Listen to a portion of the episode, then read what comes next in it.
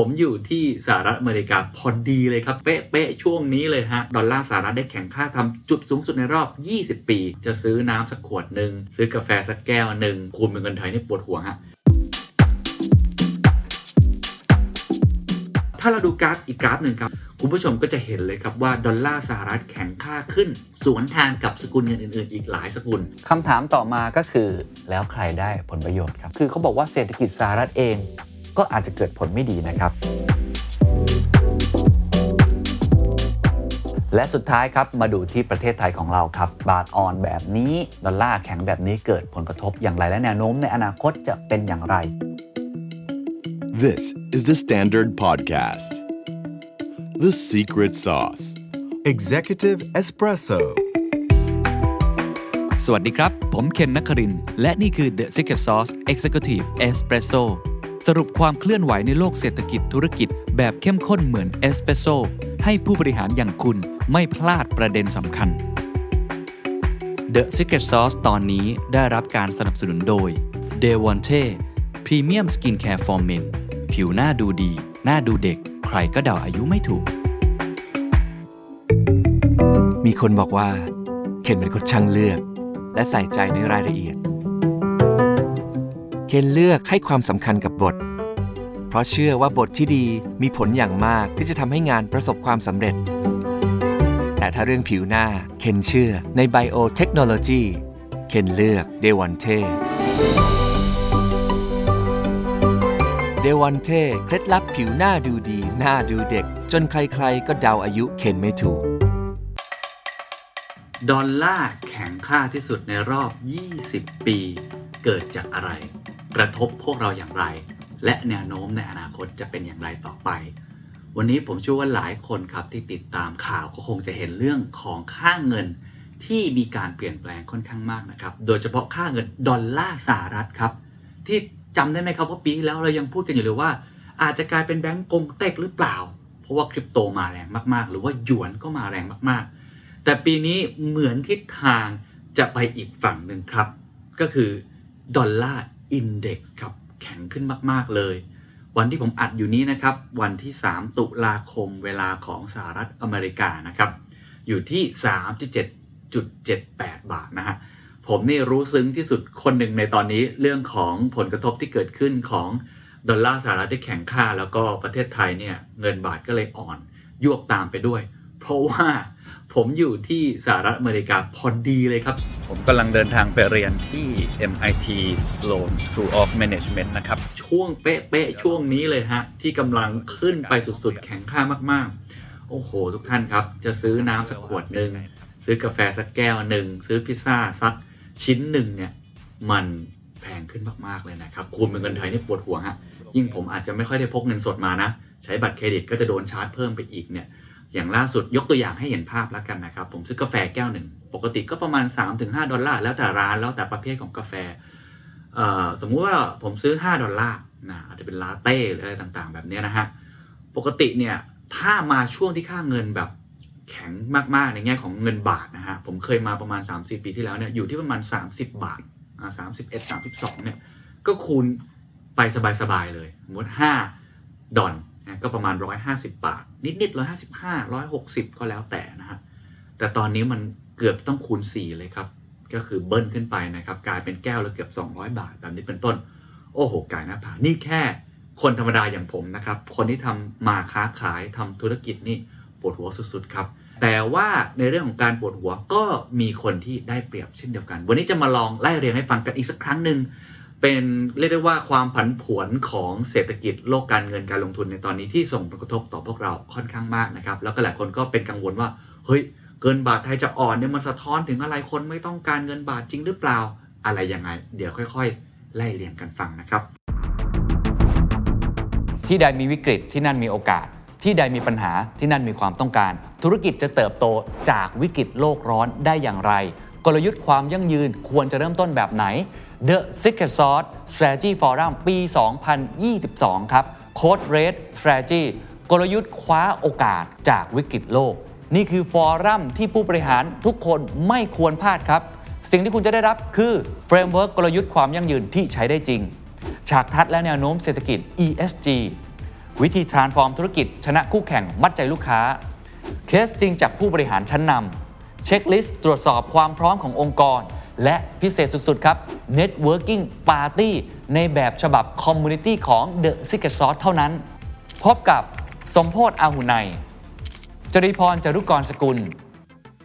ดร สมปวินมันประเสริฐสินีนุชโกกนุธาพร พนจันจรุรังสีพงศ์ออกแบบเนื้อหาโดย ผมเคนนักครินทร์วณิกิจไพบูลย์และอาจารย์ทนายชรินสาร งานจัดขึ้นวันเสาร์ที่ 22 ตุลาคมนี้ครับณ Bangkok Marriott Hotel The สุรวงศ์ครับ เลือกรับชมได้ผ่าน 2 ช่องทาง On Ground พร้อม Networking Party บัตรราคาเพียง 10,000 บาท ออนไลน์รับชมที่ไหนก็ได้ราคาเพียง 3,500 บาท ซื้อบัตรได้แล้ววันนี้ที่ไทย Ticket Major ติดตามรายละเอียดเพิ่มเติมได้ที่ The Secret Sauce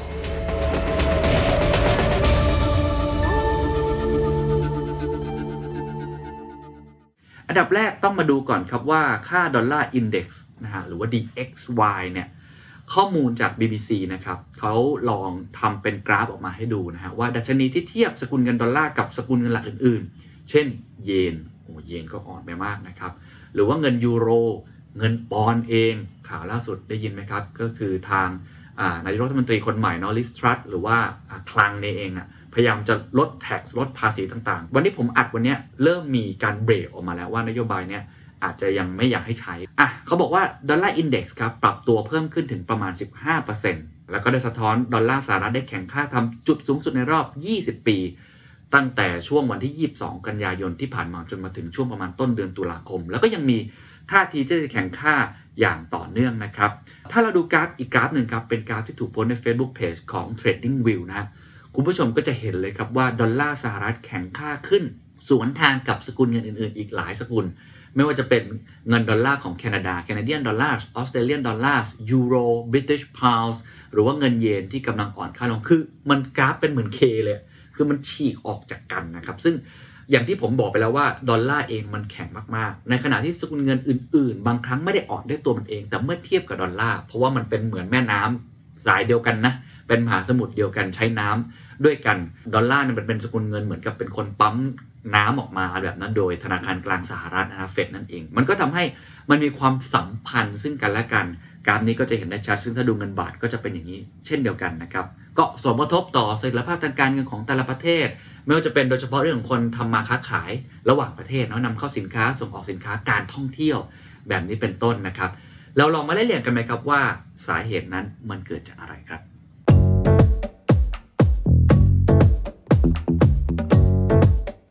เอาเชิง concept ก่อน มันเหมือน demand supply เลยครับทุกท่าน ยิ่งสกุลเงินไหนเป็นที่ต้องการมากๆ สกุลเงินนั้นก็จะแข็งค่า ก็คนเข้าไปแห่ซื้อ ไม่ว่าจะทางตรงหรือทางอ้อม ในขณะที่ทางตรงกันข้ามครับ ถ้าสกุลเงินไหนมีค่าอ่อน เมื่อเทียบนะ เรียกว่า comparison แบบนี้นะครับ ก็แสดงว่าสกุลเงินอาจจะไม่เป็นที่ต้องการ คือมันเป็นการโยกย้ายเงินด้วย ในในความหมายของในเชิง concept นะฮะ ผมลองอ่านข่าวหลาย ๆ ที่มาแล้วก็รวบรวมข้อมูลมาทั้งจากที่สหรัฐอเมริกาก็พูดถึงข่าวนี้ค่อนข้างเยอะนะครับ นั่นก็คือเรื่องของ Bloomberg เอง Wall Street Journal เองเนี่ยเขาบอกมี 2 สาเหตุด้วยกันหลัก ๆ ลองเดากันดูนะว่ามันคืออะไร อันดับแรกผมเชื่อว่าหลายท่านพอที่จะทราบอยู่แล้วนะครับว่าน่าจะใช่อันนี้แหละ ก็คือเรื่องของการขึ้นอัตราดอกเบี้ย นโยบายของธนาคารกลาง เพื่อต่อสู้กับเงินเฟ้อเพราะว่าเงินเฟ้อที่ผ่านมาของสหรัฐอเมริกาเนี่ยไม่ตกลงเลยนะครับ คือตั้งแต่ช่วงประมาณเดือนเมษามีนาคมที่ผ่านมาเนี่ยโอ้โหขึ้นไประดับ 8%กว่า บางทีเข้าไปถึง 9.1 ด้วยซ้ำนะฮะในช่วงเดือนที่ผ่านมาก็คือช่วงเดือนสิงหาคมกันยายนเนี่ยก็มีการประกาศตัวเลขออกมาเนี่ยโอ้โห ก็ยังไม่ตกอีกอยู่ดีนะฮะมันก็ยังแตะอยู่ในระดับที่ค่อนข้างสูงทำให้คุณเจอโรมพาวเวลเนี่ยก็ตัดสินใจปรับขึ้นอัตราดอกเบี้ยครั้งล่าสุดไปนะคือ 0.75%อันเนี้ยมันเป็นการส่งสัญญาณหลาย ๆ ครั้งแล้วนะครับ จนมาถึงตอนนี้ด้วยว่า เขาบอกเลยว่าโอกาสที่เศรษฐกิจจะชะลอตัวอย่างค่อยเป็นค่อยไป น่าจะหมดลงแล้ว คือ chance of a soft landing are likely to diminish คือกรณีที่ใช้คำว่า soft landing เศรษฐกิจบินขึ้นสูงมากๆเลย ถูกไหมเงินเฟ้อสูงขอขอค่อยๆ ลงมา กดอัตราเงินเฟ้อจากประมาณ 8%ให้เหลือ 2%ได้ เฟดใช้คำถึงว่า 2%เลยนะ แต่ตอนนี้มันมันยากกว่าเดิม มันเอาไม่อยู่จริง ๆทำให้เฟดยืนยันครับว่าจะขึ้นอัตราดอกเบี้ยไปเรื่อยๆ หลายคนก็คาดการณ์ว่าคงจะขึ้นบางอาจจะเป็น 1%ในบางครั้งด้วยซ้ำเพื่อทำให้เงินเฟ้อซึ่งราคาเข้าของที่นี่แพงมากนะครับ ผมมาเนี่ยโอ้นอกจากเงินบาทนี่จะอ่อนแล้วนะ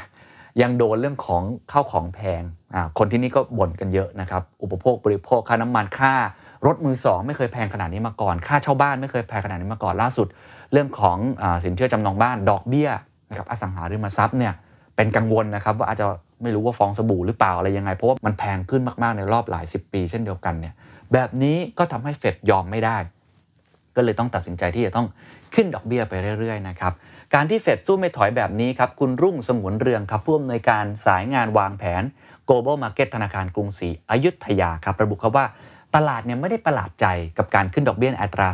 0.75%ของเฟดแต่ท่าทีของเฟดนั้นดูเหมือนจะแข็ง กร้าวกว่าที่คิดค่อนข้างมาก โดยตัวไอ้ดอทพลอตดอทพลอตเนี่ยเป็นหนึ่งในเครื่องมือที่คนใช้คาดการณ์กันนะครับ ว่าการตัดสินใจของเฟดในครั้งต่อ ๆ ไปที่มีการประชุมจะขึ้นดอกเบี้ยยังไง มันบ่งชี้ครับว่าปีหน้าครับ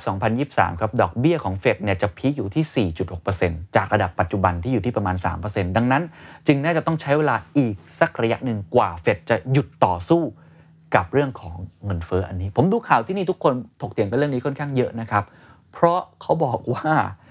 เฟดถ้าสู้อย่างนี้ต่อไปเรื่อยๆ มันจะเกิดความเจ็บปวด มันจะเกิดเพน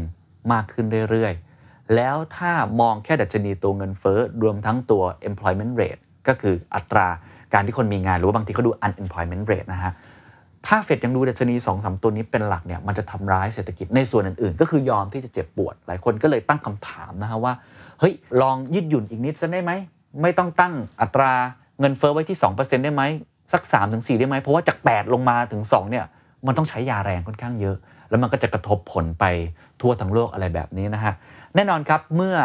ธนาคารกลางของประเทศต่างๆเนี่ยมีการปรับอัตรา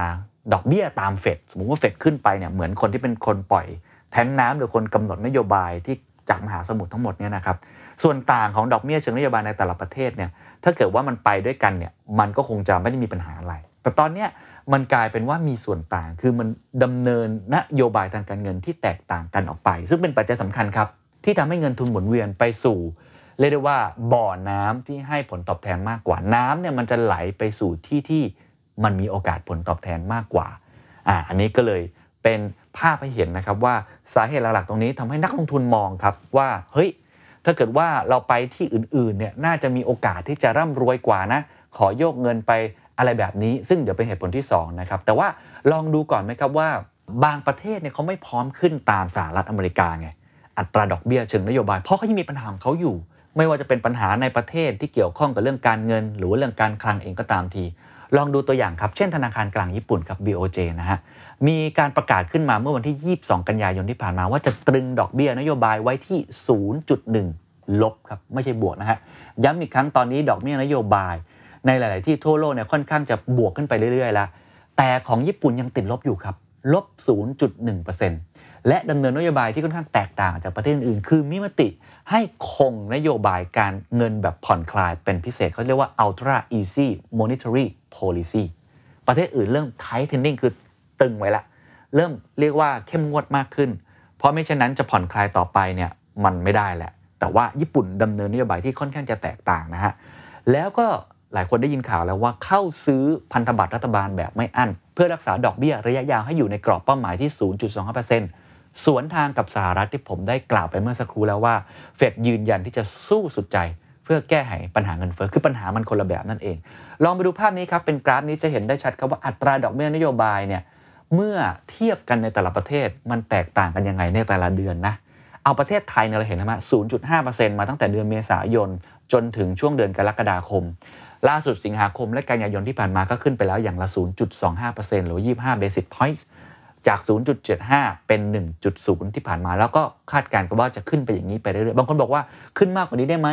ขึ้นไป 0.5 ทีเดียวเลยได้ไหม อันนี้ก็แล้วแต่มุมมอง เพราะเขามองว่าส่วนต่างของดอกเบี้ยนโยบายนั้นมีผลต่อเรื่องของค่าเงิน หรือมีผลต่อการหมุนเงินเงินทุนหมุนเวียนต่างๆนะครับ จีนเองเนี่ยค่อนข้างนิ่งฮะอยู่ 3.7 มาสักพักหนึ่ง แล้วก็ลงมา 3.65 นะครับ เกาหลีใต้จาก 1.5 ขึ้นเป็น 1.75 แล้วก็ขึ้นเป็น 2.5 ไต้หวันเองก็ไต่มาตั้งแต่ 1.375 เป็น 1.625 นะครับ เพราะฉะนั้นความแตกต่างของดอกเบี้ยนโยบายตรงนี้เองครับ ที่ค่อนข้างมีผล เพราะว่าทำให้นักลงทุนนะมองว่าไอ้ส่วนต่างของดอกเบี้ยนโยบาย มันทำให้สกุลเงินดอลลาร์เป็นที่น่าจับตา แล้วก็เป็นหนึ่งในสาเหตุทำให้สกุลเงินดอลลาร์เนี่ยแข็งค่าขึ้นมา แน่นอนว่านี่ไม่ใช่สาเหตุเดียวนะครับ ที่ผู้เชี่ยวชาญส่วนใหญ่มอง ยังมีอีกสาเหตุหนึ่ง นั่นก็คือคำว่า safe haven ครับ หรือว่าลุ้มหลบภัย เรียกได้ว่าเป็นสิ่งที่คนมองค่อนข้างเยอะนะครับ เพราะว่าตัวนักลงทุนเองครับเขาก็มองหาสินทรัพย์ที่ปลอดภัยที่สุดในมุมมองของเขาเขาก็มองหานะครับสินทรัพย์ที่น่าจะทำเงินให้กับเขาได้นะครับ ซึ่งดรทิติมาชูเชิดเนี่ย ผู้อำนวยการฝ่ายนโยบายการเงินธนาคารแห่งประเทศไทยเคยอธิบายไว้ครับว่าช่วงที่ตลาดการเงินโลกมันผันผวนไม่มั่นคง นักลงทุนก็จะปรับการลงทุนจากสินทรัพย์ที่มีความเสี่ยงสูงนะครับไปสู่สินทรัพย์ที่มีความปลอดภัยมากขึ้น ซึ่งแหล่งลงทุน safe haven มันก็เปลี่ยนไปเรื่อยๆ ตามแต่ละสถานการณ์นะครับปกติหลายคนก็จะเห็นนะมันคือทองคำอะไรแบบนี้เป็นต้นนะฮะตอนนี้มันก็คือพันธบัตรสหรัฐ หรือว่าตัวสกุลเงินดอลลาร์ที่กลายเป็น safe haven นะครับ คำถามคือเพราะอะไร เขาบอกว่าปัจจุบันนี้มูลค่าของตลาดหุ้นทั่วโลกได้หายไปมากถึง 23 ล้านล้านดอลลาร์ในปีนี้นะครับ หรือว่าสินทรัพย์อย่างน้ำมันดิบเองที่ก่อนหน้านี้เผชิญกับวิกฤตพลังงาน จากสงคราม รัสเซียยูเครนก็ทำให้ราคาน้ำมันดิบเนี่ยราคาอ่าผันผวนค่อนข้างมากนะครับ อย่าง West Texas Index เนี่ยขึ้นไปทะลุ 100 ดอลลาร์ต่อบาร์เรลตอนนี้ก็แตะอยู่ที่ประมาณ 80 ดอลลาร์ต่อบาร์เรลมีความไม่แน่นอนเกิดขึ้น ล่าสุดก็ทางปูตินใช่ไหมก็ผนวกรวมดินแดนเข้าไปอีก แล้วก็ทำให้ทางเซเลนสกี้ของยูเครนประกาศว่าจะเข้ากับนาโตเนี่ยทำให้มันเหมือนเป็นอีก phase หนึ่งของความไม่แน่นอนเป็นปัญหาคาราคาซัง หรือเรื่องของท่อส่งก๊าซ Nord Stream 1ที่พบรอยรั่วแบบนี้อีกนะครับ ก็ทำให้มันเกิดความไม่แน่นอนอยู่ตลอดเวลาทำให้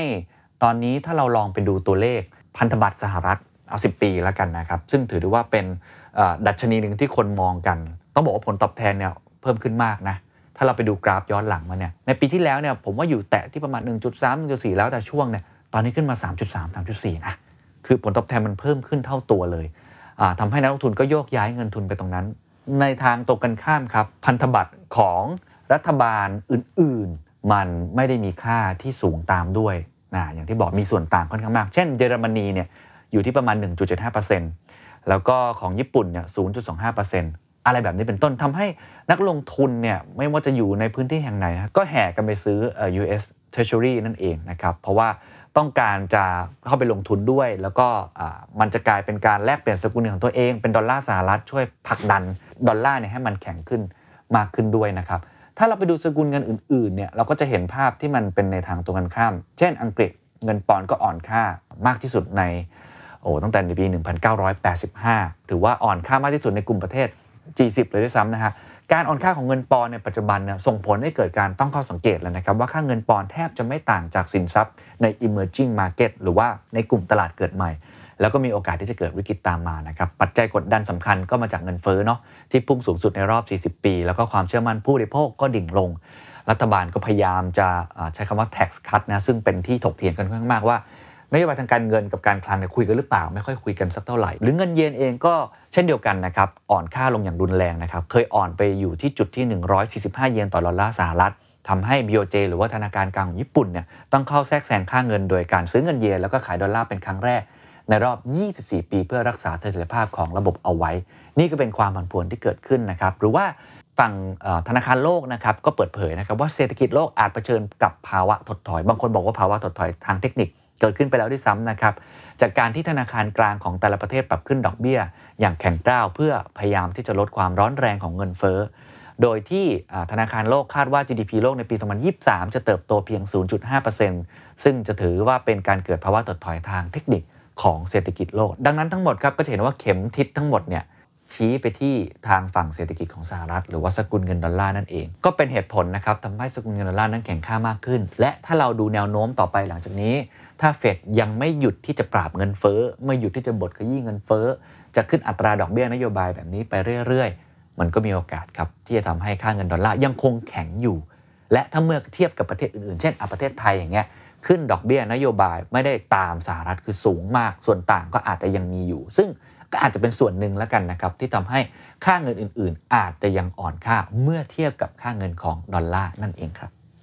คำถามต่อมาก็คือ แล้วใครได้ผลประโยชน์ครับผลกระทบที่เกิดขึ้นทั้งบวกและลบเป็นอย่างไร เอาไปที่สหรัฐก่อนละกันนะครับ ผมมีโอกาสได้คุยกับนักธุรกิจบางท่านที่นี่นะฮะมีท่านหนึ่งทำธุรกิจเกี่ยวกับพวกไนท์คลับพวกบาร์อะไรแบบนี้เลยก็บอกผมเลยว่าเขาได้ประโยชน์เต็มๆนะเขาเดินทางไปที่ไหนเนี่ยเขาแข็งแกร่งนะฮะค่าเงินของเขามันมันแข็งแกร่งเขาซื้ออะไรใช้จ่ายอะไรโอ้โห สบายเลยคราวนี้ เพราะว่าพอแปลงมาเป็นค่าเงินอื่นเนี่ยส่วนต่างมันค่อนข้างเยอะ หรือว่าคนที่ทำธุรกิจที่เกี่ยวข้องกับการนำเข้า นะฮะก็ได้เปรียบหรือว่าคนที่เป็นนักท่องเที่ยวโอ้โหสหรัฐนี่ไปเที่ยวที่ไหนตอนนี้สบายเลยนะครับได้อันนี้ส่งไปเต็มๆนะครับเพราะว่าดอลลาร์แข็งค่าขึ้นรุนแรงในช่วงนี้เนี่ยเมื่อเทียบกับยุโรปหรือเทียบกับเอเชียที่อ่อนลงเนี่ยก็ทำให้คนที่เป็นนักท่องเที่ยวออกมาท่องเที่ยวเนี่ยแลกเงินได้มากขึ้นนะครับกลายเป็นเศรษฐีได้แบบสบายๆอันนี้แน่ๆตรงไปตรงมาของเรื่องของค่าเงินอยู่แล้วนะครับว่าถ้าแข็งคนที่เป็นคนที่ถือเงินสกุลเงินนั้นเนี่ยได้เปรียบนะครับ อันที่ 2 ก็คือประเทศที่ส่งออกสินค้าไปยังสหรัฐครับที่ค่าเงินกำลังอ่อนแล้วคนบอกเอ๊ะในเมื่อค่าเงินของเราอ่อนส่งไปแล้วทำไมมันดีครับ เพราะว่าค่าเงินที่อ่อนลงเวลาส่งออกมาเนี่ยนะครับเขาเรียกว่ามีความสามารถในการแข่งขัน ยกตัวอย่างเช่นสินค้าของผมที่เมืองไทยเป็นกาแฟแบบนี้เป็นต้นขายราคาประมาณนี้ กับสินค้าอีกบางประเทศขายราคาประมาณนี้ แล้วก็แข่งขันกัน เวลาส่งออกมาที่ประเทศสหรัฐเนี่ยนะครับ ราคาที่ถูกลงเนี่ยมันก็ทำให้เราขายของได้มากขึ้นแล้วคนมองว่าอ้าวของของประเทศผมเนี่ยเมื่อคอนเวิร์ตเป็นเงินแบบนี้แล้วเนี่ยสบายเลยงั้นขอซื้อเยอะขึ้น ความสามารถในการแข่งขันก็จะมากขึ้นกับผู้ประกอบการที่ส่งออกสินค้า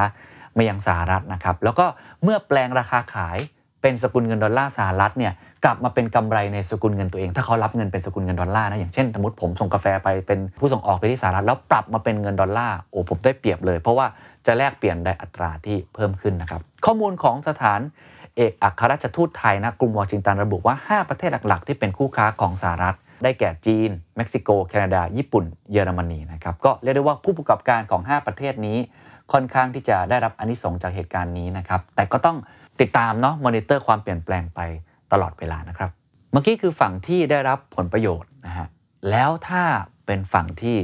ต้องเตรียมรับแรงกระแทก หรือว่าค่อนข้างน่ากังวลนี่คืออะไร แน่นอนครับ กลุ่มประเทศเกิดใหม่ emerging market ต่างๆ หรือกลุ่มประเทศที่ต้องนำเข้าน้ำมันดิบนะฮะหรือว่าพึ่งพาสินค้าหลายอย่างจากต่างประเทศเนี่ยซึ่งเขาใช้เป็นสกุลเงินดอลลาร์สหรัฐ เช่นน้ำมันดิบข้าวสาลีถั่วเหลือง โอ้โห เจ็บปวดฮะ นำเข้ามานี่ราคาสูงกว่าปกติแน่นอน ยกตัวอย่างเช่น ราคาน้ำมันดิบที่ดีดขึ้นในสหรัฐอาณาจักร ข้อมูลจาก BBC ระบุครับว่าราคาเฉลี่ยของน้ำมัน 1 ลิตรได้ปรับตัวเพิ่มขึ้นจาก 1.46 ปอนด์เป็น 1.67 ปอนด์นับตั้งแต่ต้นปีนะครับก็คือเพิ่มขึ้นประมาณ 15%สูงสุดอยู่ที่ 1.91 ปอนด์ในเดือนกรกฎาคมที่ผ่านมา ก็อันนี้ก็ค่อนข้างลำบากนะหรือว่าประเทศเกิดใหม่ต่างๆ ที่มีหนี้ครับ มีหนี้อยู่นะครับ ซึ่งเงินนั้นส่วนใหญ่ก็เป็นหนี้ที่จ่ายเป็นดอลลาร์กู้มาเป็นดอลลาร์มูลค่าเหล่านี้ก็จะเพิ่มขึ้น ซึ่งเราเห็นภาพมาแล้วนะครับ กับหลาย ๆ ประเทศที่ล่มสลายไป จากเรื่องของการขึ้นอัตราดอกเบี้ย เพราะว่าดอกเบี้ยของหนี้ก็เพิ่มขึ้นด้วย แล้วสกุลเงินก็มาแข็งขึ้นแบบนี้อีกก็ส่งผลกระทบเป็นวงกว้าง นั่นคืออคนที่ได้ผลกระทบ หรืออีกมุมหนึ่งคนที่เสียเปรียบก็คือนักท่องเที่ยวแบบพวกเราเนี่ยแหละครับเวลาที่จะแลกเป็นเงินดอลลาร์อะไรต่าง ๆ เนี่ยโอ้โหจะปวดมาก ๆ เลยนะฮะ ก็ทำให้เราต้องใช้เงินเพิ่มมากขึ้น หรือคนที่นำเข้าสินค้าจากต่างประเทศอ๋อเงินมันเฟ้ออยู่แล้วนะมันก็แพงอยู่แล้วนะครับตอนนี้ต้องเสียเปรียบเรื่องสกุลเงินอีกนำเข้ามาเป็นดอลลาร์เนี่ย convert กลับมาโอ้โห แพงขึ้นหลายเท่าตัว อันนี้ก็จะเกิดผลกระทบเป็นวงกว้างนะครับ อีกมุมหนึ่งที่น่าสนใจครับ คือเขาบอกว่าเศรษฐกิจสหรัฐเอง ก็อาจจะเกิดผลไม่ดีนะครับ คุณลิซ่าชาเลตครับหัวหน้าเจ้าหน้าที่ฝ่ายการเงินการลงทุนและหัวหน้าสำนักงานการลงทุนระดับโลกของ Morgan Stanley Wealth Management กล่าวในรายงานเมื่อวันจันทร์ที่ผ่านมานะครับว่าค่าเงินดอลลาร์สหรัฐที่แข็งค่าเกินไป ก็ไม่ได้เป็นผลดีต่อเศรษฐกิจสหรัฐโดยรวม เหตุผลเพราะการแข่งค่าของเงินดอลลาร์สหรัฐ ได้ไปคุกคามรายรับของบรรดาบริษัทสหรัฐ ที่ต้องการมีการแปลงกำไรจากต่างประเทศ รวมถึง ฉุดความสามารถในการแข่งขันให้แย่ลง ยกตัวอย่าง เช่น บางบริษัทนะครับเขาใช้คำว่าเเมื่อคอนเวิร์ตกลับมาแล้วเนี่ยมันค่อนข้างเสียเปรียบ เช่นบริษัทแมคโดนัลล์เขาบอกว่ารายรับเนี่ยลดลงไป 3%ในช่วงฤดูร้อนจากปี 2564 เพราะว่าตัวมูลค่าของเงินดอลลาร์เนี่ยมันแข็งค่านะมันทำให้รายรับเนี่ยลดลง เพราะว่าเขารับเงินอื่นๆ เป็นเงินสกุลเงินอื่นแบบนี้เป็นต้น หรือบริษัทอื่นๆนะครับตามการรายงานของ f a c t s e t ครับเขาบอกว่าบริษัทในดัชนี S&P 500 ของตลาดหลักทรัพย์สหรัฐอเมริกานะครับมีรายได้ประมาณ 40%อยู่นอกสหรัฐอเมริกาก็เสียเปรียบนะครับเพราะเกิดว่ามีรายได้อยู่นอกประเทศอื่นๆ เมื่อคอนเวิร์ตกลับมาอะไรแบบนี้ก็ทำให้เขาก็เกิดผลกระทบเช่นเดียวกันนะครับ อีกมุมหนึ่งครับ เป็นนักวิเคราะห์อาวุโสจาก Swiss Code Bank นะครับ กล่าวครับว่าค่าเงินดอลลาร์สหรัฐที่แข็งค่าขึ้นนั้นจะส่งผลกระทบในทางลบต่อการส่งออกของสหรัฐเสียเอง โดยเฉพาะอย่างยิ่งในช่วงเวลาที่โลกกำลังดิ้นรนกับกำลังซื้อที่ลดลงอย่างรวดเร็ว ซึ่งหากค่างเงินดอลลาร์สหรัฐยังคงเพิ่มขึ้นแบบนี้อีกนะครับเศรษฐกิจสหรัฐก็มีสิทธิ์ที่จะพุ่งชนกำแพงได้เช่นเดียวกันนะครับก็เป็นในทางตรงกันข้ามเนาะคนที่อยู่ในสหรัฐนำเข้าสินค้าได้เปรียบเนาะแต่คนที่ส่งออกไป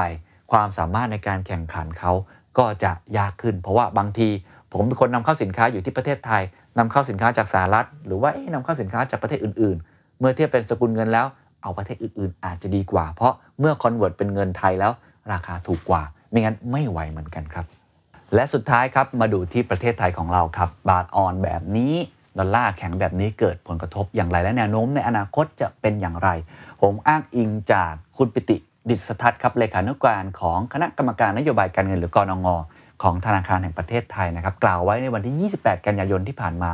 ในการถแถลงผลการประชุมว่า ผลกระทบจากการอ่อนค่าของเงินบาท ต่อภาคการส่งออกและภาคธุรกิจยังมีจำกัด โดยจะเห็นได้ว่าเงินทุนเคลื่อนย้าย ซึ่งเป็นประเด็นที่หลายคนกังวลนั้น ตั้งแต่ต้นปีถึงตอนนี้นะครับก็คือประมาณช่วงปลายเดือนกันยายน ตอนนี้ยังเป็นบวกอยู่สุทธินะใช้คำว่าสุทธิหรือเน็ตเป็นบวกดูโดยมีเงินเข้าตลาดหุ้นเนี่ยยังค่อนข้างเยอะอยู่ ถ้าเราดูตลาดหลักทรัพย์ของประเทศไทย SET Index เนี่ยยังเป็นตลาดที่ค่อนข้างยังแข็งแกร่งอยู่นะพูดตามตรงนะฮะและในฝั่งตลาดพันธบัตรก็มีการไหลออกค่อนข้างน้อยนะครับ ตัวเลขดัชนีของ SET Index ก็ไม่ค่อยเปลี่ยนแปลง ซึ่งสิ่งที่เกิดขึ้นในขณะนี้แม้ว่าตลาดยังเป็นตลาดหมีอยู่นะ คือ bear market เนี่ยสะท้อนให้เห็นว่านักลงทุนก็ยังคงเห็นศักยภาพของประเทศไทยอยู่นะครับในฝั่งภาคการส่งออกและนำเข้าคุณปิติกล่าวเพิ่มเติมอย่างนี้ครับว่าการอ่อนค่าของเงินบาทเมื่อเทียบกับเงินดอลลาร์สหรัฐ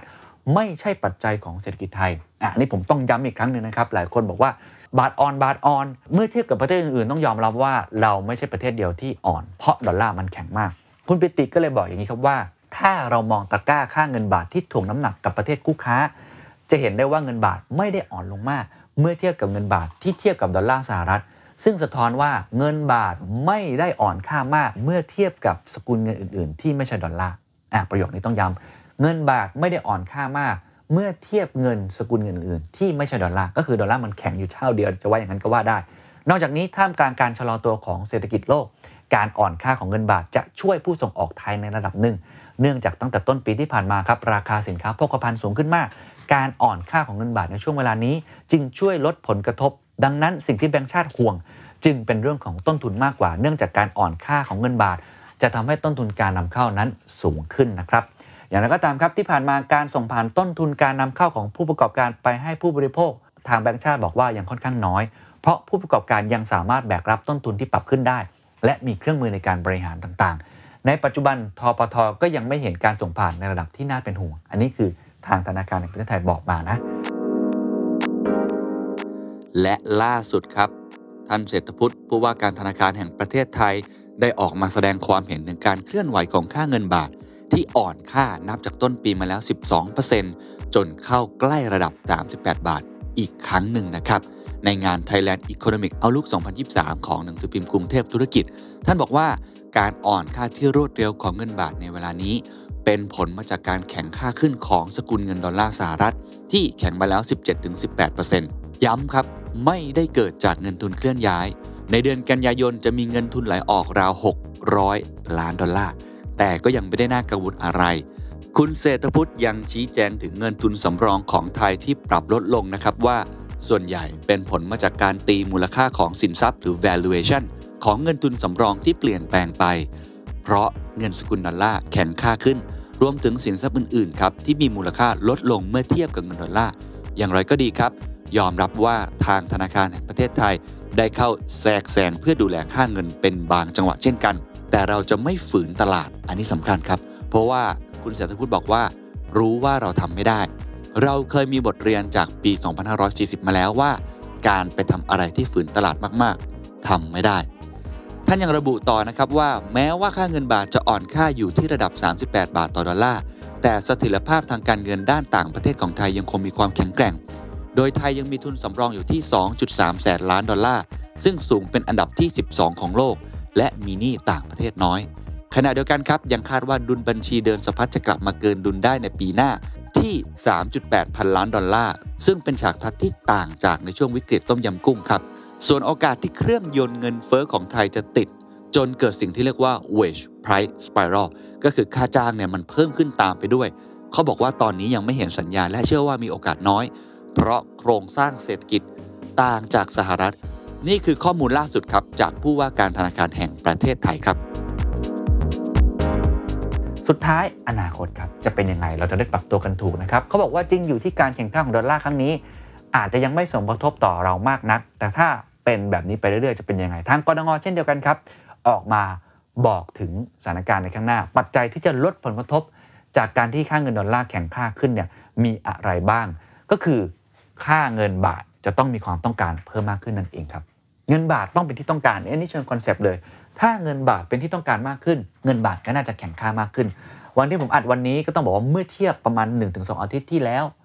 เงินบาทแข็งค่าขึ้นเล็กน้อยแล้ว แล้วก็หลายคนก็มองว่ามีโอกาสที่จะแข็งค่ามากขึ้นเรื่อยๆได้ เขาบอกว่ามี 2-3 ปัจจัยที่ชวนคุยกันครับ อันดับที่1ครับการท่องเที่ยวครับ การท่องเที่ยวเป็นปัจจัยหนุนอย่างยิ่ง คุณปิติดิสทัศน์ครับกล่าวเช่นเดียวกันนะครับว่าปัจจัยหนุนค่าเงินบาทครับคือภาคการท่องเที่ยวโดยเฉพาะไฮซีซั่นตอนนี้เรากำลังจะเข้าสู่ช่วงนั้น ก่อนสิ้นปีน่าจะมีนักท่องเที่ยวต่างชาติเดินทางเข้ามา ซึ่งมีความเป็นไปได้ว่าดุลบัญชีเดือนสะพัดจะพลิกกลับมาเป็นบวก ซึ่งเป็นการลดแรงกดดันการอ่อนค่าของเงินบาท อันนี้ก็ต้องดูกันอีกครั้งหนึ่งว่า โอกาสที่นักท่องเที่ยวจะมาประเทศไทยเนี่ยจะมากขึ้นอย่างที่หลายคนคาดการณ์ไหมบางคนคาดการณ์ว่า 7 ล้านคน 10 ล้านคน อันนี้แล้วแต่นะครับ แต่ถ้าดูแล้วตัวเลขมาเพิ่มขึ้นจริง ๆ ผมบินไปบินมาเนี่ยจะเห็นว่าคนมาที่สนามบินสุวรรณภูมิเพิ่มมากขึ้น แหล่งท่องเที่ยวต่างๆ เริ่มเพิ่มมากขึ้น ถ้ามองในแง่ดีคนที่เป็นคนสหรัฐอเมริกาก็อาจจะมาเที่ยวไทยเพราะค่าเงินเขาแข็งก็อาจจะเป็นไปได้ ถ้าการท่องเที่ยวกลับมาก็มีโอกาสที่ค่าเงินบาทจะเป็นที่ต้องการ Economic Activity ที่ใช้เงินบาทเพิ่มมากขึ้นเพราะเขาต้องแลกเป็นเงินบาทเนี่ยก็อาจจะทำให้ดุลบัญชีเดือนสะพัดเนี่ยพลิกกลับมาเป็นบวกนะครับและค่าเงินบาทก็อาจจะมีโอกาสแข็งค่าขึ้นได้มากขึ้น อันที่2ครับการปรับดอกเบี้ยเป็นปัจจัยหนุนชั่วคราวเท่านั้นเอง ในมุมมองคุณปิติครับ มองว่าการปรับอัตราดอกเบี้ยของธนาคารแห่งประเทศไทยที่จะปรับขึ้น 0.25%เป็นแค่เพียงปัจจัยหนุนชั่วคราว เนื่องจากส่วนต่างระหว่างดอกเบี้ยไทย และก็สหรัฐจะแคบลงได้บ้าง แต่ในที่สุดครับการขึ้นดอกเบี้ยน่าจะกลับมา กระทบการฟื้นตัวของเศรษฐกิจ เพราะฉะนั้นทางกรงงคงต้องพิจารณาปัจจัยรอบด้านอยู่แล้ว ก็ส่วนต่างของดอกเบี้ยยังไงก็เกิดผลกระทบแน่นอน ถ้าสหรัฐยังขึ้นดอกเบี้ยแบบลักษณะแบบนี้ต่อไปในแนวโน้มในอนาคต และประเทศไทยไม่ได้ขึ้นดอกเบี้ยตามแบบนี้ แนวโน้มก็หลายคนก็คาดการณ์กันนะครับว่ามันก็อาจจะส่งผลกระทบเกิดความผันผวนแบบนี้ได้ อีกเป็นระยะระยะ นั่นทำให้คงต้องกลับมาเตรียมตัวกัน กลับมารัดเข็มขัด กลับมาพิจารณาอ่าสิ่งที่ตัวเองทำอยู่ในขณะนี้ เพราะเรื่องของค่าเงินดอลลาร์เป็นแค่ส่วนหนึ่งเท่านั้นนะครับของ perfect storm หรือปัจจัยที่เกิดผลกระทบกับพวกเราที่หลายคนไม่คาดคิดและมันไม่จบครับทุกท่าน สงครามยูเครน รัสเซียยังดำเนินต่อไป วิกฤตของโลกร้อนโลกรวนยังดำเนินต่อไป เศรษฐกิจถดถอยหลายคนคาดการณ์แล้วว่าในเชิงเทคนิคอาจจะเกิดแล้วแหละ เราอยู่ข้างในจริงหรือเปล่าหรืออะไรไม่รู้แหละ ผมดูข่าวในสหรัฐเนี่ยทุกคนพูดกันว่าปีหน้ามาแน่ๆอาจจะเกิดการ layoff ขึ้นมากมายมหาศาลเกิดขึ้นในหลาย ๆ sector ไม่ใช่แค่ sector ทางเทคโนโลยี เพราะตอนนี้บริษัทหลายแห่งในสหรัฐขนาดใหญ่ เริ่มมีการเลิกออฟกันเกิดขึ้นกำลังซื้อจะหดตัวลง เพราะดอกเบี้ยมันเพิ่มขึ้น ในขณะเดียวกันครับ อัตราการว่างงานก็อาจจะเพิ่มขึ้น ประเทศไทย